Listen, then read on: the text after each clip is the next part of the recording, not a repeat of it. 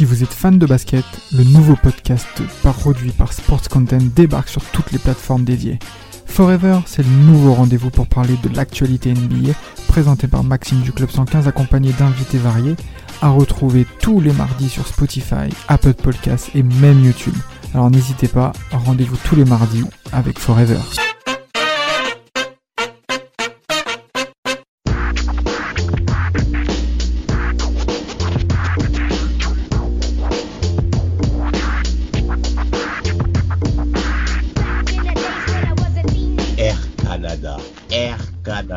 Le Air Canada Center qu'on aimerait retenir. Parce que moi, au travers de ce podcast, j'aimerais vraiment revenir aussi sur la relation qu'avait Vince Carter avec la franchise euh, des Raptors de Toronto, qui a été un très très haut niveau en termes d'amour et qui a été aussi je t'aime. En fait, c'est le je t'aime moi non plus quoi.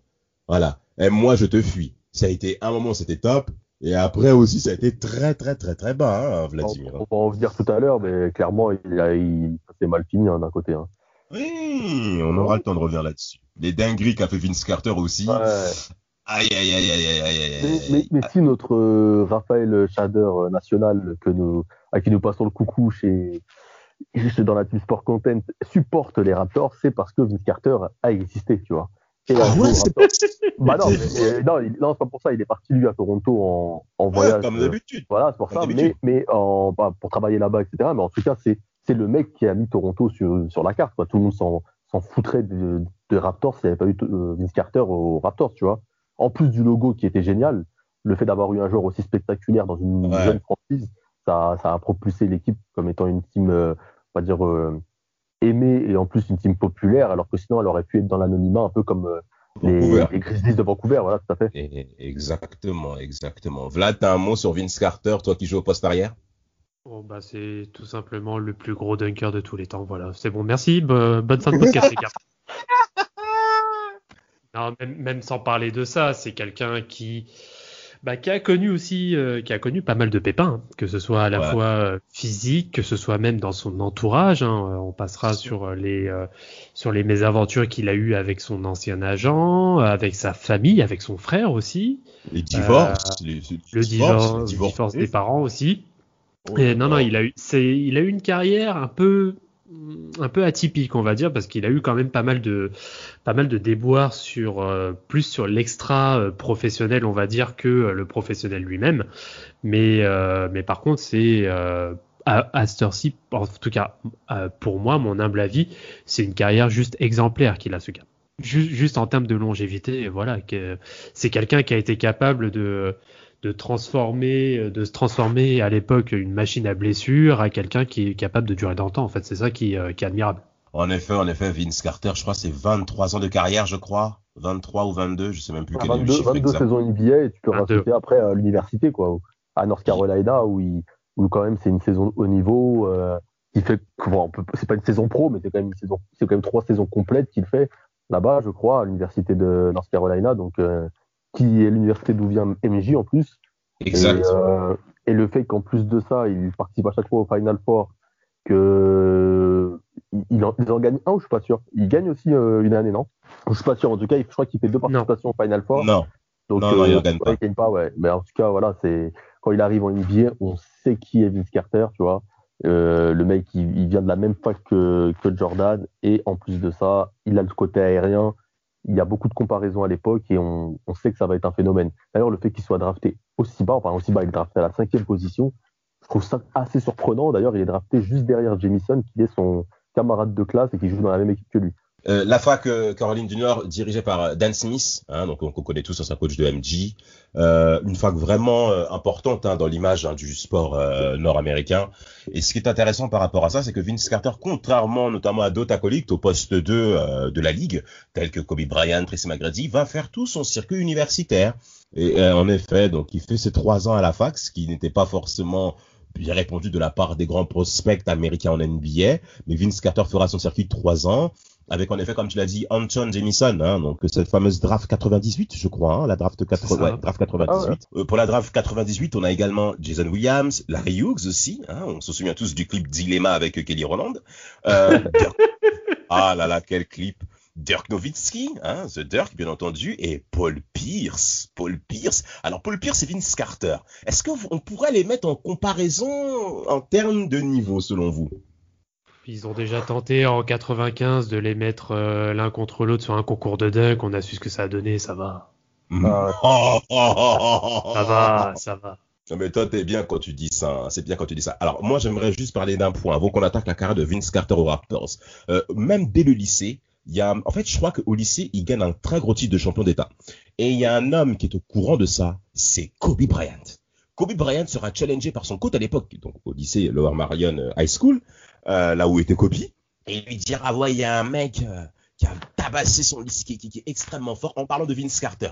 Kobe Bryant va tellement mal prendre cette, euh, cette, cette information du, titre High School qu'a eu donc Vince Carter, qui va considérer Vince Carter comme étant son ennemi durant les 20 ans de carrière, juste à cause de cette bagarre au lycée. Vince Carter avait une telle légitimité, c'est pour vous dire, à tel point Mais que c'est annoncé homme... comme le nouveau MJ hein, quand il est arrivé. Mais, C'était- mais- mais- mais exactement. Mais c'est pour vous dire le niveau de compétitivité qu'avait Kobe Bryant, notre gros regretté Kobe Bryant.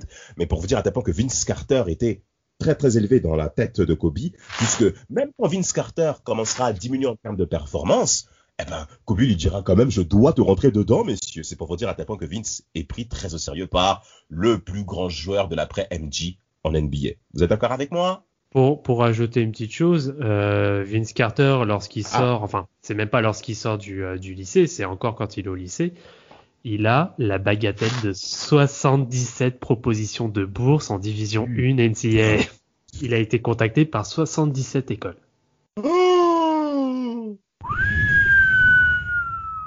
Eh, attention, c'est pas 77 postes à la défense, hein. C'est pas la même chose, hein. Euh, rien à voir avec vos conneries de CDI. Non, non, non, non, non, non, non. Euh, Non, parce que qui dit bourse, qui dit automatiquement euh, repêchage NBA derrière la draft. Hein. C'est pas la même chose, les gars. C'est pour vous dire à quel point eh, le bonhomme il est loin, hein, Samuel. Hein. Ouais, ben en plus, euh, il- le fait qu'il fasse en plus après derrière les trois saisons NCAA, si, enfin, au départ, tu mises pas dessus, hein, tu penses qu'il va aller très rapidement en NBA, quoi. C'est ça. vrai qu'il est un peu plus surprenant. En plus, il arrive dans une saison où il y a le lockout. Donc, euh, euh, c'est une saison particulière. Il joue que 50 matchs. Et dès le départ, on voit tout son talent. Il est rookie de l'année. Il tourne à 18 points par match. Enfin, Ah, il est complet, magnifique. quoi. Il- le mec, il, il prend 5, 5 rebonds par match. Euh, je crois qu'il tourne. euh, il a une bonne réussite au shoot. Il a 45%. Non, non, il est là, il est là. Il est, tu vois que le mec est complet et direct, on se dit que le gars, on sait que le gars est fort, quoi. Mais vraiment, mais vraiment, vraiment, les Raptors vont euh, déjà dès la saison suivante faire les playoffs. Euh, messieurs, faut que vous rebondissez un tout petit peu parce qu'on aura le temps de creuser là-dessus sur euh, euh, le All-Star Game 2000, le week-end All-Star Game 2000. Ça c'est Vlad. Ah non là Vlad. Ah, Samuel. Euh, Avant, avant, avant ça, c'est l'année 99-2000. Clairement, c'est l'année où il marque les esprits. Ça fait deux ans. C'est la, la deuxième année qu'il a une NBA. Au final, le mec, il a fait une moitié de saison, hein, faut le dire. Il fait une moitié de saison. Il enchaîne en- donc une demi-saison encore. Et euh, déjà, il passe de 18 points de moyenne à 25 points de moyenne. Énorme, énorme. En, en étant sophomore. Et euh, déjà, il porte euh, Toronto au playoff. Et en plus de ça, il y a l'All-Star Game où il, il fracasse tout et il marque les esprits avec des dunks de folie. Oh, Qui là, en- là, là. Encore aujourd'hui, on pense que c'est le meilleur concours de l'histoire. Donc, mais ça, on en parlera plus précisément quand même dans un podcast. Oui, oui, oui, oui, oui, oui, on en parlera de ça. Alors, euh, l'année 2000, euh, couronnée en effet par ce, enfin couronnée, en tout cas pour les Raptors, hein, parce que c'est leur premier tour de playoff aux Raptors hein, quand même. Hein. C'est pour vous dire quand on dit que Vince Carter a placé les Raptors sur la carte, Vlad, on peut, on peut donc légitimer ça par les résultats qu'obtient Vince Carter. Hein. Ah oui, non, euh, complètement. Alors déjà individuellement, en effet, le gars explose euh, sur euh, sur cette saison où il se retrouve à quasi euh, plus de 25 points euh, par euh, par match. Et voilà, les Raptors sont sur du positif. Ils terminent à 45-37. Il Énorme. termine troisième de la division centrale, donc ce qui est plutôt très correct. Et euh, voilà, ça y est, là on est parti. On... Voilà, ce sont les playoffs pour Toronto. Toronto commence je, je lui en veux enfin. quand même, je veux quand même Vlad d'avoir perdu contre les Knicks au premier tour. Non, mais tu dis n'importe quoi, Ouais, ça va, t'exagères. Ouais, non, mais, mais vraiment, les mais- gars, c'est, c'est mon prank. euh, Il faut parler des Knicks à chaque podcast. J'ai réussi. Continue. Ouais, mais, les- ouais, mais bon, les, les Knicks qui sortent tout juste d'une finale, euh, Ah voilà, ouais, c'est. c'est les champions de l'Est aussi. Arrête tes conneries, Vlad. Euh, Samuel, excuse-moi. Oh, mais- C'est pas, c'est pas non plus euh, n'importe quoi. Et puis euh, voilà, c'est vraiment l'année où tout débute chez, euh, chez Toronto. Voilà, première apparence en playoff. Bon, même s'ils se font sweeper euh, 3-0, vu qu'à l'époque c'était euh, le pro, c'était c'est des, des, séries de 5, c'est ça. Mais voilà, ça y est, ça commence un petit peu à avoir de la gueule. Et puis même au niveau de l'effectif, c'est plutôt voilà, c'est quand même attirant parce que tu as des Moxie Bugs. Bon, un, un, vieillissant euh, D. Brown, t'as Doug Christie, il y a Dale Curry, le papa de Steph, euh, Antonio Davis qui l'année d'après sera All-Star. Euh, tu vas, as aussi des, des Tracy McGrady, Charles Oakley. Bon, voilà, il y a quand même, il y a quand même du nom. Et euh, voilà, c'est, tu dis voilà, c'est le début d'une d'une belle histoire avec Toronto. Et en effet, après suivent euh, les euh, les Jeux Olympiques où entre temps, il a eu aussi quelques déboires, notamment avec son ancien agent qui lui a ah, détourné euh, pas moins de 200 000 dollars. Euh, je ne sais pas si vous vous en rappelez, euh, c'est qu'à l'époque, il y a quand même dans cette équipe Kevin Garnett, euh, t'as Gary Payton, Gary Payton, euh, Allen, Alan Houston. Quand tout le monde parle de Vince Carter, même quelqu'un qui ne suit pas le basket à l'époque, on regarde les JO en se disant il y a Vince Carter, le nouveau Jordan. Genre, il arrive vraiment avec cette étiquette de, du gars qui vient d'être drafté, qui tourne à 25 points par match, phénomène, qui vient de faire le concours de dunk. Genre, c'est un truc de fou à l'époque médiatiquement. C'est faut que bien que les gens se mettent en tête, c'est que le mec, il arrive dans une équipe Team USA, c'est un jeune euh, sophomore et qu'il c'est déjà lui l'attraction de l'équipe. Et je crois d'ailleurs, il finit pas meilleur scoreur en plus de Team USA. Et puis, euh, je crois, ouais, avec 14, ouais, ouais avec 14, ouais, 15 points par match. 14,8 pour être précis. Mais c'est lui meilleur scoreur. À, à, la fin de cette année 2000 là, on se dit vraiment que le mec va répondre aux attentes et que c'est lui le nouveau visage de la NBA. Hein.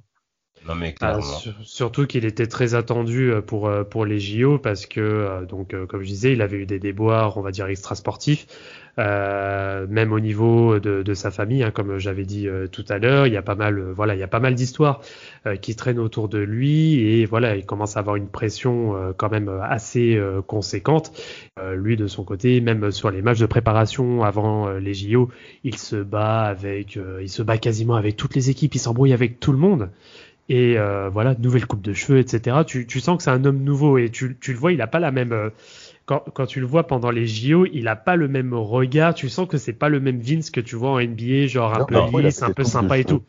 Pourquoi il a hein fait ses cheveux d'ailleurs? Il l'a jamais refait après. ah non, là, là toi, toi qui es un bandeur, tu es le mieux placé pour pouvoir répondre à cette question. C'est vrai, il avait il avait c'est vrai qu'il avait laissé pousser les cheveux et tout, il l'a jamais refait. Il y a qu'au JO qu'il a fait ça, je crois. Faudrait lui poser la question un jour. Vince, si tu nous entends. Réponds-nous, s'il te plaît. Mais en tout cas, par rapport à Vince Carter, l'année 2000 est concrètement une année stratosphérique, avec en effet cette explosion au niveau du scoring, mais également cette présence au All-Star Game. Hein. Non, pardon. Est-ce qu'il est All-Star au cours de cette année 2000 Oui, il est All-Star au cours de l'année 2000. Non, il est All-Star directement. Et, plus le concours, et même au travers de son cours où il dira It's over. It's over. Vraiment, c'est mm. incroyable. cette image est tellement significative. On aura le temps de revenir ça dans un, dans un épisode. Alors, euh, les JO 2000, sans compter également l'action sur Frédéric Weiss, de mai 18, qui était censé être drafté par les Knicks, une action incroyable où même euh, Jason Kidd dira c'est c'est l'une des meilleures actions que j'ai jamais vues de ma carrière. Ce dunk sera surnommé par les médias français comme étant le dunk de la mort, signé Vince Carter la joie qu'exprime Gary Payton, Kevin Garnett, qui auront été insupportables durant toute la rencontre, en insultant les Français. Mais, c'est pour vous dire à tel point que cette franchise, alors pardon, cette team USA 2000, bon, qui a clairement maîtrisé son sujet hein, au travers de ces JO 2000, Vince Carter sera bien entendu l'élément de marque offensif de cette équipe. L'année 2000-2001, il faut quand même qu'on en parle, car elle, elle aussi hein, était euh, exceptionnelle en termes de scoring, avec 27 points par match, 5 rebonds, quatre, pratiquement 4 rebonds par, par, match au cours de 4 passes par, par match, pardon. Un bilan positif pour les Raptors. Mais c'est leur sur les Knicks. Oh, oh, bon, bah là, les Knicks commençaient vraiment à couler. Hein. Je sais pas pour toi, Samuel, mais c'est compliqué. Hein. Mais il faut qu'on revienne un tout petit peu. D'ailleurs, demi-finale de conférence sur lequel on fait un très bon podcast lors de notre première saison. Voilà, voilà. J'ai déjà, dit ce que j'en pensais. Le symbole de sa carrière. C'est ça, messieurs. C'est concrètement, c'est le tournant. Ce shoot au match 7 qui loupe.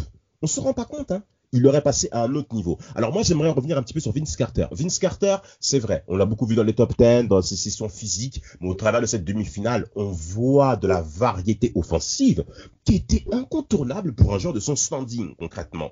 Et, et, et, et ce qui est bien, c'est qu'on a vu un Vince Carter scorer, mais de différentes manières. Dans la peinture, en un contre un, en isolation, au catch and shoot, euh, à trois points, c'était, c'était, c'était, franchement, concrètement, c'était une très très belle demi-finale. Malheureusement, il y a cet échec en 2001, Et est-ce qu'on peut dire que juste après, tout a basculé, Vlad? Euh, bah après les Raptors, ça devient, ça devient un petit peu plus euh, compliqué. Bon, ils arrivent quand même à rester un petit peu euh, sur leur sur leur base, mais bon, tu sens que c'est plus c'est plus vraiment la même en fait. Hein, qui ça, ça a été ça a été vraiment un déclic en fait ce ce match 7 euh, pour reprendre rapidement l'anecdote. Hein, c'est euh, c'est le jour où tombait exactement en même temps euh, la cérémonie de remise de diplôme hein, de, de, Vince Carter à l'université de North Carolina. Et on, voilà, la, la, légende dit que c'est à cause de cette cérémonie qu'il n'était pas au top sur ce match. Bon, moi, pour moi, ça, ça a absolument rien à voir, mais bon, voilà, c'est la légende qui, euh, qui, dit ça. Moi non plus. après, sur la saison 2001-2002, ah, c'est c'est pas mal, mais bon, tu sens que voilà, que ça commence peut-être à arriver à un petit, on va dire un certain essoufflement. Voilà, tu, tu commences à recruter des anciens, voilà, qui arrivent vraiment au bout de cycle, hein, comme des Hakim Olajuwon, euh, voilà, des, des, vieux briscards comme ça, des Del Curry, voilà, qui sont, bah, qui sont cuits, hein, faut dire. Ouais, ça faut commence dire à tirer, bien sûr. On est d'accord, ça commence à tirer. Et euh, bon, voilà, après là, malheureusement, bon, ça, ça reste toujours en positif, mais on est tout juste à l'équilibre, on a 42-40. Et euh, bon, bah là, par contre, euh, ça perd direct au premier tour face aux Pistons. Ouais, c'est le début de la fin aux Raptors, clairement, parce que déjà, euh, ces stats vont faire que chuter. Il va se blesser, notamment au genou. Il a des tendinites aussi, il a, il a plein de soucis physiques. Donc, il passe quand même de, de 27 points l'année où il va en demi-finale de conf à 24 points en 2002-2003, puis à 20 points en 2002-2000. En 2001, excusez-moi, et après en 2002-2003, il passe à, il passe à 20 points en jouant que 40 matchs. Et là, les Raptors, c'est un peu la, la débandade. Tu as l'arrivée de Chris Bosh dans l'équipe? La draft, la fameuse draft 2003. La fameuse draft. Euh, Ils auraient peut-être essayé de construire un truc euh, avec cette arrivée-là, mais non, tu avais l'impression que Vince Carter, il faisait un peu la gueule. Il boudait. Si, c'est même pas un peu. Ouais, il faisait, la gueule. Ouais, il faisait la gueule, il boudait, il voulait pas dunker. Il voulait plus dunker, je sais pas vous rappeler, une époque, il voulait plus dunker. Il a, il a eu un petit, un, peu un comportement de, de diva qui a été vraiment mal reçu euh, du côté des Raptors, parce que c'est quand même une ville qui lui a tout donné. Hein. Quand il est arrivé, qui, qui, lui a donné tout l'amour possible ou autre. Son comportement, il n'a pas été très correct. Et un peu ça qui va signer euh, son, son trade ensuite euh, honnête, parce que côté Raptors, on n'en pouvait plus et il fallait faire un nouveau, un nouveau départ. Et lui-même, je pense, avait besoin de voir autre chose parce que clairement, c'était plus un genre de basket là, à la fin des Raptors. J'ai une petite anecdote par rapport à Vince Carter. Je pense que toi aussi, Vlad, tu dois être au courant. C'est le match contre les Sonics en saison régulière, saison 2003-2004, je crois, ou même les Raptors ont un bilan même négatif. Je crois que c'est 33 victoires et 49 défaites, un truc comme ça. Euh, euh, Vince Carter en fin de rencontre face aux Sonics, euh, donc il y a un temps mort. Euh, à la sortie de ce temps mort, les Raptors vont se placer et Vince Carter ose crier. C'est un flair. Alors un flair, c'est euh, une stratégie offensive qu'on connaît en NBA dans lequel on va libérer un joueur pour un shoot extérieur libre, ok? Donc euh, double écran, double screen et après derrière il y a le shoot. Et ce qui se passe derrière, c'est que Vince Carter ose le crier haut et fort aux oreilles des Sonics, ce qui sera confirmé par Reggie Evans, hein, qui, qui, sera, qui aura été intérieur chez les Sonics, ainsi que Ray Allen. Parce que de l'autre côté, il y a aussi un, un joueur au poste 2 exceptionnel qu'on est déjà revenu sur un podcast, appelé Ray Allen, soi-disant Jésus, que moi je considère comme étant Judas. Je vais pas le dire. euh, non, non, non, non, non, moi j'insiste. Hein. Euh, et, et, Vince Carter le crie. Alors tu as Chris Bosh et Jalen Rose qui aura été donc euh, aux Raptors en ce temps-là, qui auront tout fait pour défendre Vince Carter, mais ça arrivait aux oreilles du GM de l'époque, j'ai oublié son nom du côté des Raptors, un mois plus tard, et à ce qui paraît, ça a amené au trade 48 heures après chez les Nets en échange. Alors ce trade, bon, disons ça n'a pas été confirmé, mais ça a été fortement dit au travers de, de, de, de de, l'impact du, GM de cette information. Ensuite, ce qui se passe, c'est que le public des Raptors va siffler Vince Carter à son retour de manière incroyable. Cependant, Vince Carter, ça ne l'a pas déplu de quitter euh, Toronto, de quitter même le Canada, direction les Nets. Alors, honnête, messieurs, j'aimerais quand même qu'on parle de certains points importants. C'est un certain Big Tree quand même. Est-ce qu'on veut parler d'un Big Tree? C'est un Big Tree de border. C'est oh, mais, le symbole, genre il y a une bite sur le logo. non, mais faut, faut en parler quand même. C'est le, t'as, Jason Kidd qui balance les ballons en l'air et t'as les deux autres là qui claquent des dunks. Ah, mais des petits t'avais des top 10, t'avais, t'avais, trois dunks euh, sur chaque top 10 chaque semaine. Non, mais incroyable, incroyable. Alors en plus, c'était un un trade qui était très intéressant parce que euh, Jason Kidd commençait à se plaindre également de la perte de Kenyon Martin hein, au cours de l'été 2004. Il faut quand même qu'on en parle, qui était important dans le le, le, le type de jeu des Nets. L'arrivée de Vince Carter, donc un All-Star confirmé, euh, recrée de l'attractivité pour cette franchise et euh, et Jason Kidd ben, considère que là, ben, ça devient intéressant. Cependant, euh, les résultats vont être impressionnants au niveau individuel. Mais qu'est-ce que tu en penses un peu toi des Nets euh, sous ce big tree, euh, Vlad? Ah, c'était c'était une période sympa, je trouvais. Enfin, c'est tu savais très bien que les Nets n'allaient pas, ils n'avaient pas non plus la profondeur qu'il fallait pour arriver plus loin, aller, on va dire qu'un qu'un second tour éventuellement.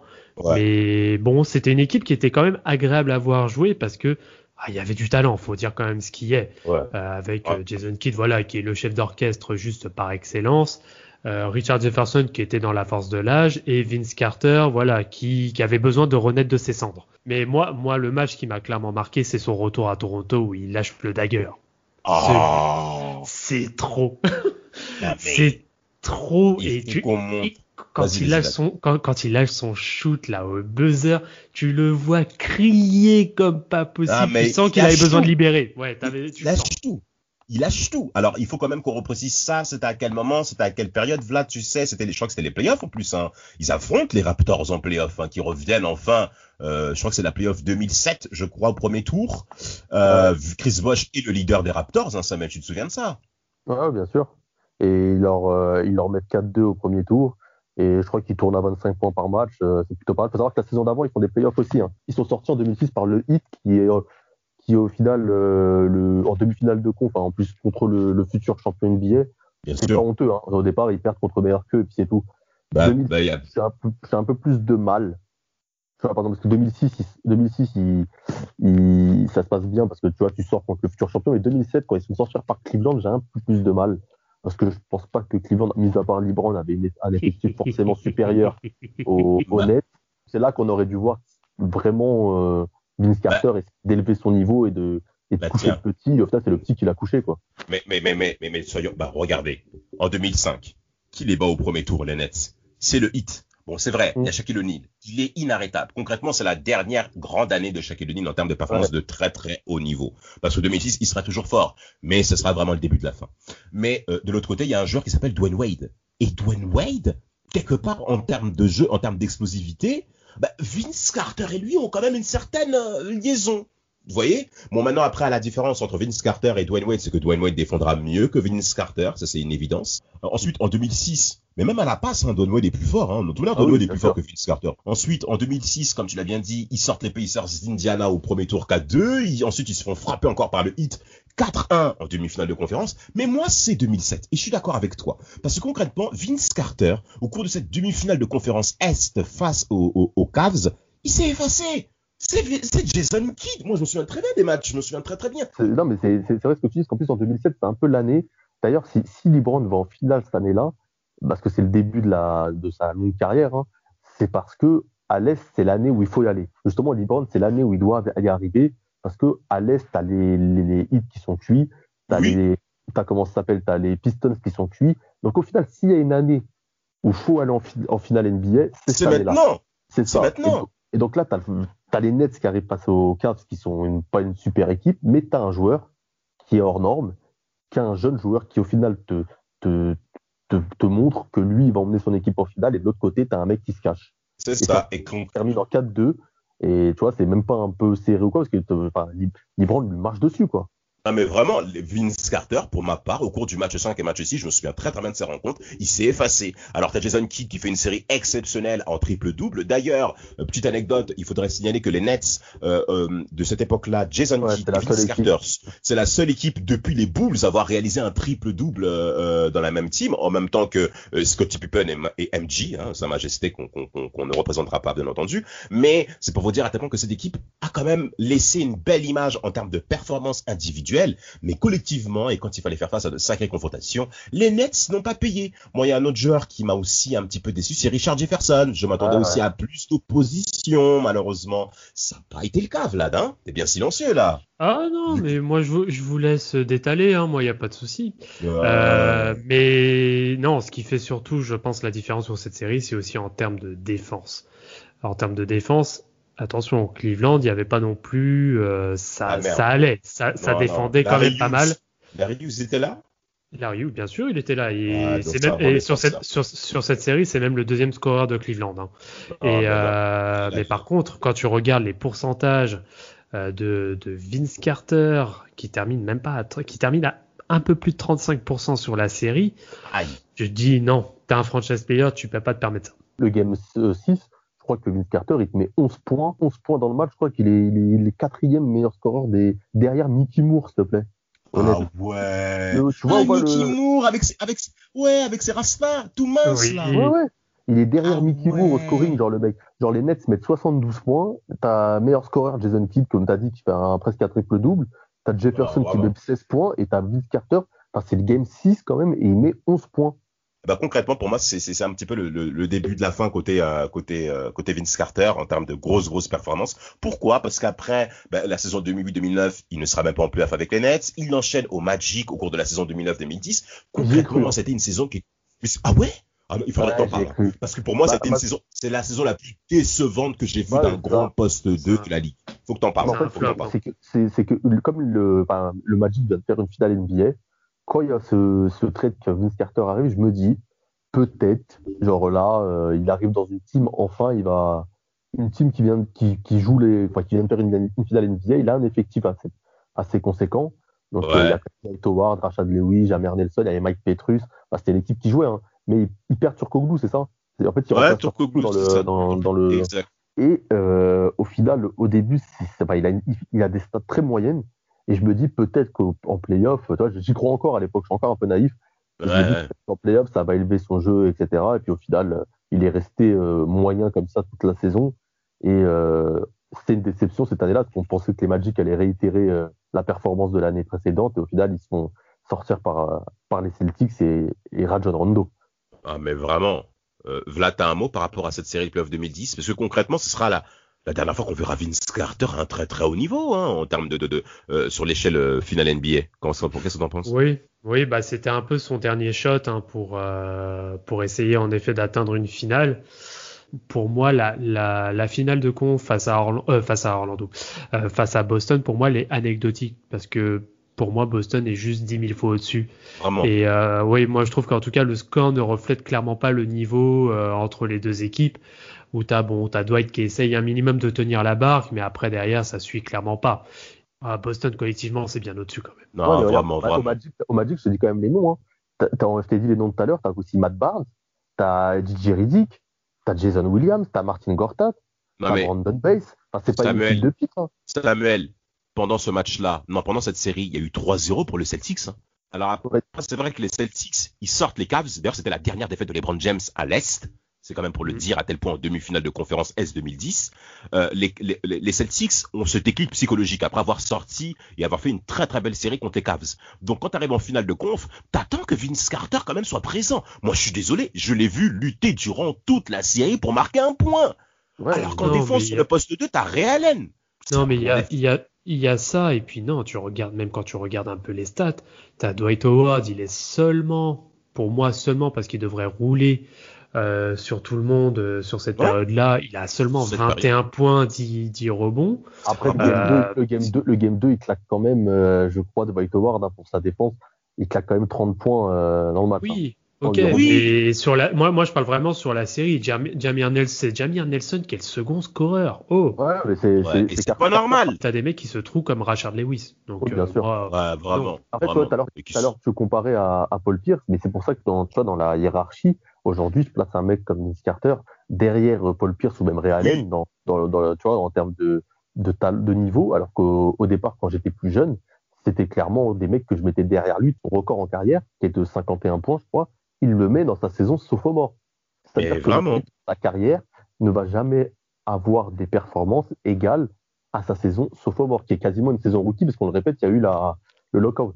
Donc, en le lockout mec de la n'a jamais été- saison. Le mec n'a jamais été aussi fort qu'à sa première, deuxième saison NBA. Et c'est quand même dommage. Et c'est quand même dommage. Bon, c'est vrai que moi, je, en tout cas, par, par rapport à la saison 2009-2010, où on a vu Vince Carter lutter au cours de cette finale de conférence Est, hein, qui sera concrètement le plus haut niveau hein, que Vince Carter va, va, va découvrir en termes de, de performance.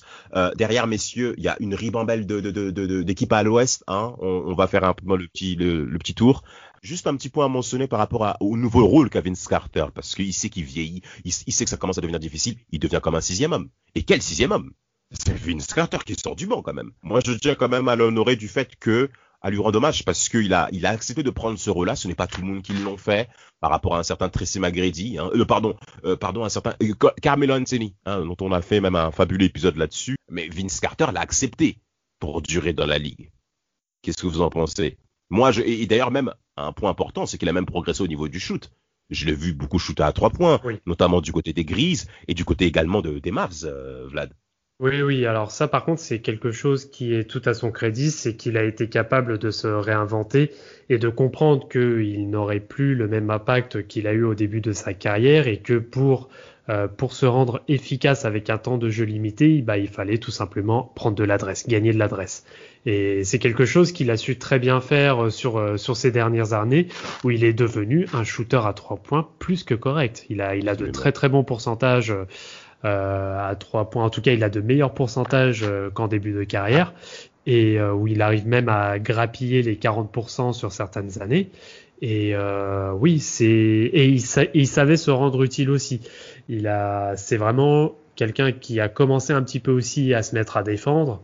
Ouais. Euh, bon, après, il avait, il avait quelques qualités, bon, qui restaient Oui. quand même limitées parce qu'il Il était avait- flemmard aussi Oui, c'est vrai. mais euh, voilà, qui a été capable réellement de se mettre au service d'un collectif. Et c'est ce qui a fait hein, en soi sa, sa, longe- euh, sa, sa longévité au niveau euh, de sa carrière. hein, qui, c'est ce qui lui a permis euh, de tenir au total 22 saisons en ayant un temps de jeu limité, en ayant un jeu moins aérien et un jeu un peu plus intelligent aussi. Après, au Mavs, euh, en 2014, il fait quand même euh, des playoffs où il, fait un- il met un buzzer contre les Spurs. Buzzer, oui. Ouais, Ouais. bien là, il sûr, perd- bien il perd sûr. 4-3 la série, encore une fois, hein, en échec. Premier tour. Ouais. Mais tu vois qu'il est quand même, il a moins la pression parce que la pression n'est plus sur lui, elle est sur, elle est sur Dirk euh, à Dallas. Tout à fait. Et, et du coup, euh, tu vois qu'il est quand même plus libéré et son rôle lui, lui va bien, hein, son rôle de, en sortie de banc. D'ailleurs, c'est un peu un échec hein, pour Dallas de, de perdre 4-3 alors qu'il menait la série. Mais les, mais les Spurs de cette époque, c'est quand même très, très, très, très, très fort. Non, non, non, il a rien à se reprocher. C'est peut-être la seule saison, tu vois, là où on, on a beaucoup quand même critiqué son côté, euh, son côté de choc. C'est peut-être la seule, euh, la seule saison où, là, clairement, il n'y a rien à reprocher. Avant, bien sûr, ces trois piges à Grizzlies, où là, ce sera un joueur exemplaire. Et, Sur la route de Memphis. Sur la route de Memphis. Bah, il continue son trip. Ah, mais continue son road trip, il le fait très très bien. D'ailleurs, un petit un petit point également positif du côté de Vince Carter, il va insister sur la euh, l'importance de la préparation, euh, les glaçons sur les genoux en fin de match. Il va vraiment être très routinier dans les détails, il va être très important pour la nouvelle génération. Plusieurs joueurs des Raptors aujourd'hui, hein, je pense à à, de Patata, Terence Davis, euh, tous ces mecs-là qui sont aujourd'hui dans la franchise des Raptors, un jeune joueur qui dira que c'est Vince Carter qui sera notre image durant notre enfance, notamment pour les jeunes joueurs aussi canadiens, Jamal Murray, qui vont revenir également sur l'importance de Vince Carter par rapport à l'image du basket au Canada. Et Vince Carter va devenir concrètement une figure emblématique même du sport nord-américain, pas uniquement que dans le cadre de la NBA, mais également même dans le cadre international grâce aux innombrables top 10 qu'on aura vu avec notre fameux George Eddy. Euh, dernier mot à dire par rapport à Vince Carter, qu'est-ce comment vous le positionnez dans l'échiquier euh, de la, de- du monde de la NBA des années 2000 Moi, pour ma part, malheureusement, je mets quatre, quatre euh, euh, arrière shooters. Calmez-vous. Je mets quatre arrière shooters devant lui. Kobe Bryant, Tracy McGrady, Ray Allen et un dernier. Bon, est-ce qu'Allen Everson on compte comme un arrière Bah, shooter bien sûr, tu le comptes dedans devant aussi, allez. C'est un- Ouais. c'est un arrière, Iverson. Ouais, moi je Ouais, le compte ouais. dedans. Parce que après le départ de Larry Brown, il a joué au poste 1. Bon, vas-y, allez hop. Ouais, ouais, c'est vrai, poste 2. Et, derrière, et, et même, et même Dwayne Wade, il est même devant. Et même Paul Pierce, il est même devant. Vous voyez, oui, il descend pour Et- et pour moi, il est, il est, il est même 6-7ème, hein. clairement. hein. Ouais. C'est, Ouais. c'est, enfin, à la base, je te dis, c'était un mec que j'ai kiffé, hein, moi, quand j'étais petit. Et tu vois, genre, euh, bon, après, il faut, c'est un mec niveau- en termes de points, par- euh, il- je crois qu'il a dépassé la barre des 23 000 points, 24 000, je sais plus. Non, non, non, non, 23 non, 000 non. points. C'est un gros papa, hein, t'inquiète pas pour ça. Ah, c'est quand même un bon mec. Mais c'est sûr qu'en termes de ce qu'il a réalisé, euh, je mets comme toi, je mets Kobe devant, je mets euh, T-Mac, je le mets pas devant, je le mets dans le même, la même case pour moi, tu vois. Quoi? Je je me... bah, il a fait quoi de plus dans sa carrière en soi hein? Je... Moi, j'attends de voir. Non, hein. parce que moi, bah non, bah parce que Tracy McGrady, il a été deux fois meilleur marqueur de la ligue. Il a plusieurs, il, a, il est meilleur passeur, il est meilleur rebondeur. Carter, en termes collectifs, il a quand même joué des finales de conf que Timac n'aura jamais joué. Bah, fi- bah, il a fait une finale NBA 2013 avec les Spurs dans ce cas-là. Ouais, mais, il est- mais non, mais là, il, s'il te plaît, non, mais s'il te plaît, s'il te plaît, Damas. Là, on Ah te parle un rôle. ah, parle d'avoir un rôle. Ah, il a eu un rôle dans une équipe qui a joué, euh, qui, a, qui a essayé de jouer le titre. C'est ça que je veux te dire. Oui, Enfin, c'est vrai, des- c'est vrai. Je Voilà. suis d'accord avec toi. Euh, Dé- donc c'est pour ça que je le mets découper les citrons, euh, ça compte. Hein. La 2009, il n'est pas présent avec les Rockets, euh, Timac? Mm, Non, non, non, il est plus. Non, Non, non, il est non, non, blessé. est. Il est blessé. Il est blessé, je crois, au dos, je crois. Il est déjà capote avec le dos. Euh, non, en 2009, il... eh, non, en 2009, il est à New York. Ouais, il a à New Ah, York. il est tradé à New York. Il est tradé à New York, en effet. C'est 2008. Il y a même Delonte. West. Il y a même Delonte West qui l'a postérisé, putain, à l'époque. Oh là là. Mais là clairement, là, ouais, dans mon top, dans mon top 2000, je le mets euh, avec Timac, je le mets hors du top 5. Je te dis, je mets Kobe, Paul Pierce, euh, Allen, euh, Iverson, D-Wade, comme toi, euh, les 5 devant. Ah, Si j'ai envie d'être un, si j'ai envie d'être un vrai haters, je te mets même euh, Reggie Miller, euh, fin Reggie, Oh. la fin de Reggie devant. Oh, le gamin. Non, Ray Allen, Je il est rigole, je devant. rigole. Bah, Ray Allen, Je il est rigole. devant, Ray Allen. Ouais. Bien Ouais, sûr, Ray Allen, oui, bien sûr. Ray Allen, Paul Pierce, Kobe, euh, Iverson et D-Wade, c'est devant. Et après, je te dis, je mets Timac et, et Vince Carter à la, sixième, septième, quoi. Je pense que c'est leur place, hein. Après, ça veut pas dire que c'était pas des mecs qui nous ont fait kiffer et qu'au même, peut-être même qui nous ont fait plus kiffer que Paul Pierce ou Ray Allen, tu vois, sur le, en parlant clairement de, de spectacle, de, toi, de personnages ou autre. Je pense que Vince Carter et, et Timac, c'est des mecs qui ont vendu plus de maillots que les deux mecs euh, des, Celtics, là. Mais, euh, mais clairement, euh, quand tu réfléchis avec l'expérience qu'o- qu'on a maintenant et l'âge qu'on a, ça passe derrière, tu vois. C'est, c'est, plus objectif. Ah, Vince. Euh, ouais, bah, au niveau- franchement, au niveau du classement, j'ai un peu, j'ai un petit peu de mal aussi à le situer. Euh, oui, pour moi, il est bon, il est top 10 hein, sur la génération, on va dire 2000, mais voilà, ce sera plus bas de top 10 que euh, euh, qu'en haut. Mais euh, moi, moi, je vais plus vous rappeler une anecdote. Je sais pas si vous vous rappelez, c'était à l'époque où il était, euh, où il était au Nets. Ouais. Euh, rencontre, c'était sur le parquet de Toronto. Oui, c'est ça, c'était sur le parquet de Toronto. Mhm. Et euh, vous vous rappelez de Mopit, Maurice Bah, Will- bien sûr. Bien sûr. c'est qui, Bien sûr. Bien qui sûr. est l'un des meilleurs potes de Vince Carter. Ah. Et, et ils avaient pour, euh, je crois que c'était un match de saison régulière, et euh, ils avaient pour habitude de toujours se foutre des gifles. Mais c'était Ouais. genre amical quoi. Les mecs ils se cherchaient tout le temps sur le terrain et tout. Et ils se sont ils se sont mis à le faire à un moment. Je crois qu'il y a une balle, euh, voilà, il y a, un, il y a un- on va dire une balle morte. Et euh, les les gars commencent à se foutre un peu sur la gueule. Mais voilà, c'est gentil quoi, etc. Et ben les mecs les mecs ils se sont fait éjecter. Non, mais bande d'imbéciles, mais vraiment, mais, mais, mais quel bébé. Mais c'est ridicule. Ridicule. Alors, âge des vieux individus comme ça. En tout cas, euh, Mo en tout cas, Vince Carter dira de Mo Peterson. Mo Peterson? Mais de qui vous parlez? Je connais pas cet individu. Vince Carter. Personnage Air Canada. Personnage emblématique qui sera aussi présent dans des conflits. Et je dirais aussi, merci pour ta paire de chaussures.